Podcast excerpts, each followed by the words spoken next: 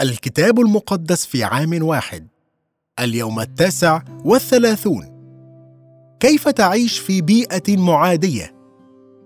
هرب مئات الآلاف من المسيحيين من العراق وسوريا من وسط الإرهاب والصراع الإسلامي. يواجه المسيحيون تهديد التعذيب الممنهج والقتل بالجملة.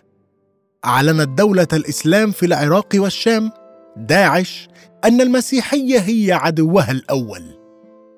يعيش الملايين من المسيحيين في بلاد يضطهدون فيها من أجل إيمانهم. تحاول الكثير من الحكومات أن تسيطر على نمو الكنيسة.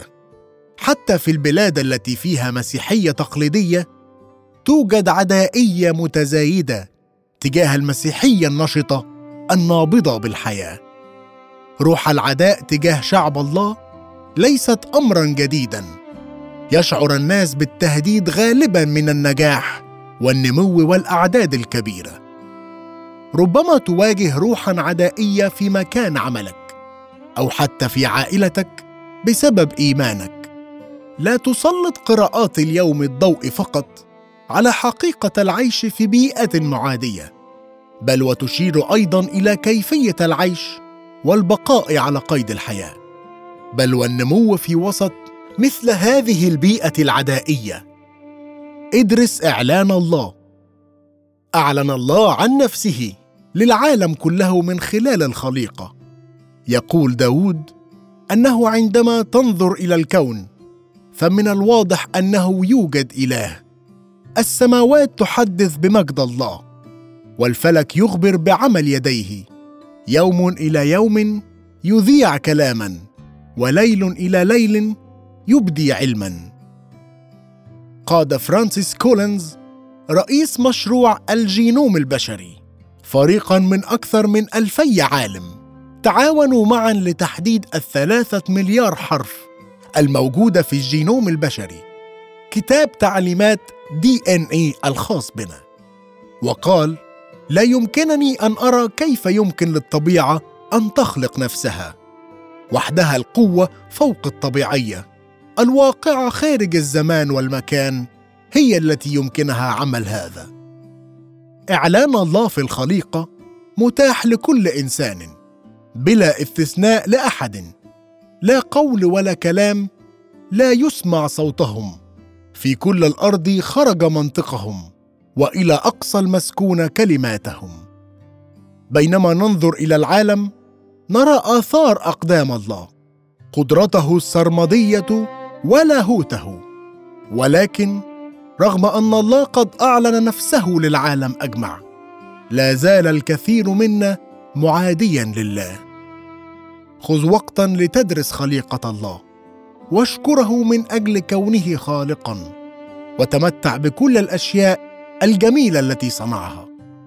أشكرك يا رب لأنك تتكلم كل يوم وكل ليلة من خلال الخليقة ولأنه ما من قول أو لغة لا يسمع بها صوتك. افهم تدبير الله. هل سبق واتهمت زورا أو خانك صديق هل يوجد أشخاص يتآمرون عليك؟ أو هل سبق واختبرت صورة أخرى من العداء الشخصي. لقد اختبر يسوع كل هذه الأمور. لقد أعلن الله عن ذاته في الخليقة. لكن يقع إعلانه الأسمى في شخص ابنه يسوع المسيح. أتى الله بنفسه ليكون جزءا من هذا العالم العدائي. من أجل أن يعمل شيئا حيال هذا الأمر. نرى في هذه الفقرة لمحه من تدبير الله والذي حققه من خلال المجيء في شخص ابنه يسوع المسيح وموته لأجلنا. لكن العالم كان عدائيا حتى تجاه يسوع نفسه. التآمر لا ينبغي أن نفاجأ من عدائية العالم ليسوع وللمسيحية اليوم. عرف يسوع أنه سوف يسلم ليصلب. فقد اجتمع رؤساء الكهنة والكتبة وتشاوروا لكي يمسكوا يسوع بمكر ويقتلوه. قال يسوع للاثني عشر واحدا منكم يسلمني. الاتهامات عندما أتت امرأة ليسوع معها قارورة طيب كثير الثمن فسكبته على رأسه وهو متكئ. حتى التلاميذ اعتبروا أن هذا العمل كان اتلافا. هناك أمر معبر جدا في هذه الحادثة. فقد أعطى يسوع نفسه لأجلنا. وكانت التكلفة أبعد بكثير مما يمكننا أن نتخيل. وكان موته وشيكا. فقارورة من عطر غالي الثمن هي مناسبة بالكاد. ومع هذا يتجادل التلاميذ حول الإتلاف. يفهم معظم الناس أعمالك ذات التصرف الخاص.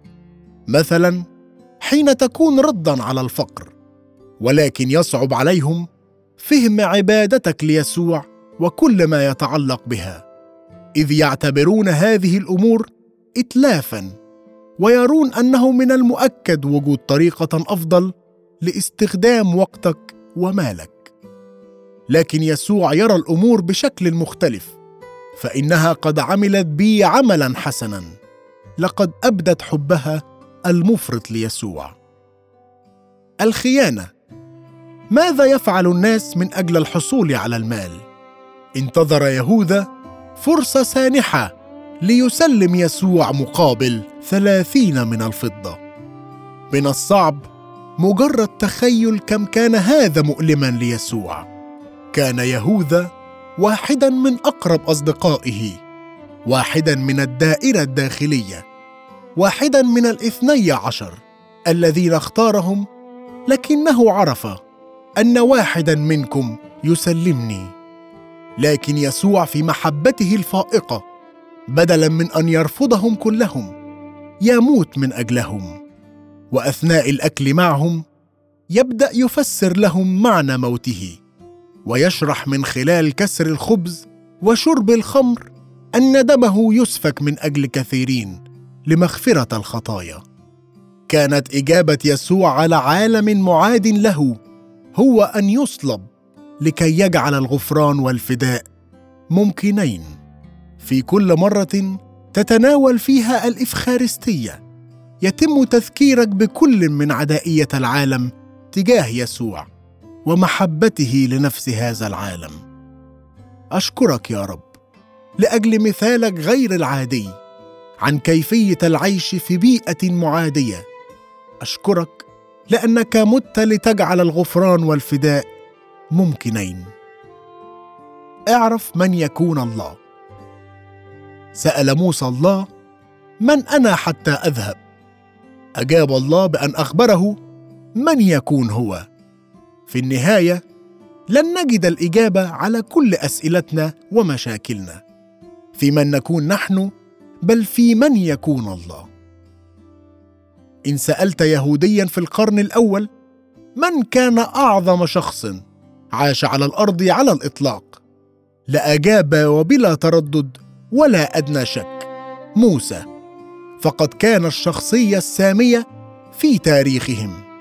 فقد أنقذهم من العبودية إلى حياة الحرية. وأعطاهم الناموس. يقدم لنا سفر الخروج تأسيس أمة جديدة. ويقدم لنا الرجل المسؤول عن هذا. ثم قام ملك جديد على مصر. لم يكن يعرف يوسف. كان الملك الجديد جاهلا بحقيقة إنقاذ يوسف لمصر. نسي الناس بسرعة الخير الذي صنعه شعب الله في الماضي وبدأت الحكومة تضطهدهم بلا رحمة بالسخرة.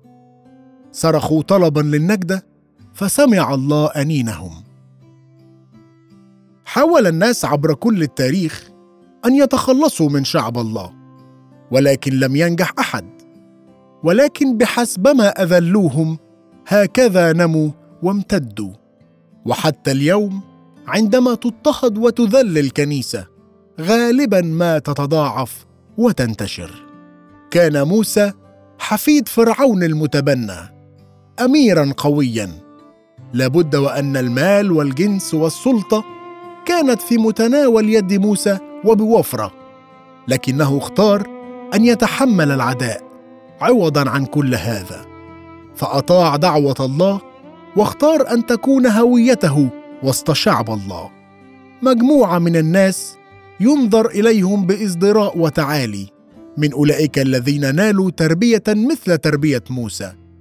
أمة من العبيد إسرائيل. من خلال عدسات العهد الجديد نرى أن موسى مفضلا بالأحرى أن يذل مع شعب الله على أن يكون له تمتع وقتي بالخطية. حاسبا عار المسيح غنى أعظم من خزائن مصر لأنه كان ينظر إلى المجازاة. لم يكن اختيارا سهلا لكنه في النهاية أطاع دعوة الله وقبل تحدي العالم المعادي. في قلب طاعته يوجد إدراك وتمييز لمن هو الله. أعلن الله عن ذاته لموسى بطرق متنوعة في هذه الآيات ووعد إني أكون معك. كان إعلان اسمه بالتحديد امرا هاما وذا دلالة لأن الأسماء كانت تفهم على أنها إعلان عن شخصية الشخص أو طبيعته. أعلن الله نفسه بصفته أكون الذي أكون أهيا الذي أهيا. الطريقة الوحيدة التي يمكن بها وصف الله تماما هي الإشارة إلى الله ذاته. يعلن هذا الاسم العظمة الفريدة وطبيعة إلهنا الأزلية. من هذا الوقت يصبح هذا الاسم في صيغته الرسمية الاسم الذي يعرف به الله عبر كل العهد القديم وهو يهوى بالعبرية والذي يترجم دائما بالعربية إلى الرب. تجذرت فيما بعد طاعة موسى لله في فهمه لمن هو الله. في الواقع. يوصي الله موسى الا يقلق بخصوص العدوانية التي سيواجهها. كل ما يهم هو أن اهيا الذي اهيا كان معه. إنه كاف لكل مخاوفك وتحدياتك وكل ما يقلقك. عندما تعرف أن اهيا الذي اهيا معك يمكنك أن تسترخي وتكون في سلام. يا رب ساعدني لأتبع مثال موسى الذي فضل بالأحرى أن يذل مع شعب الله على أن يكون له تمتع وقتي بالخطية.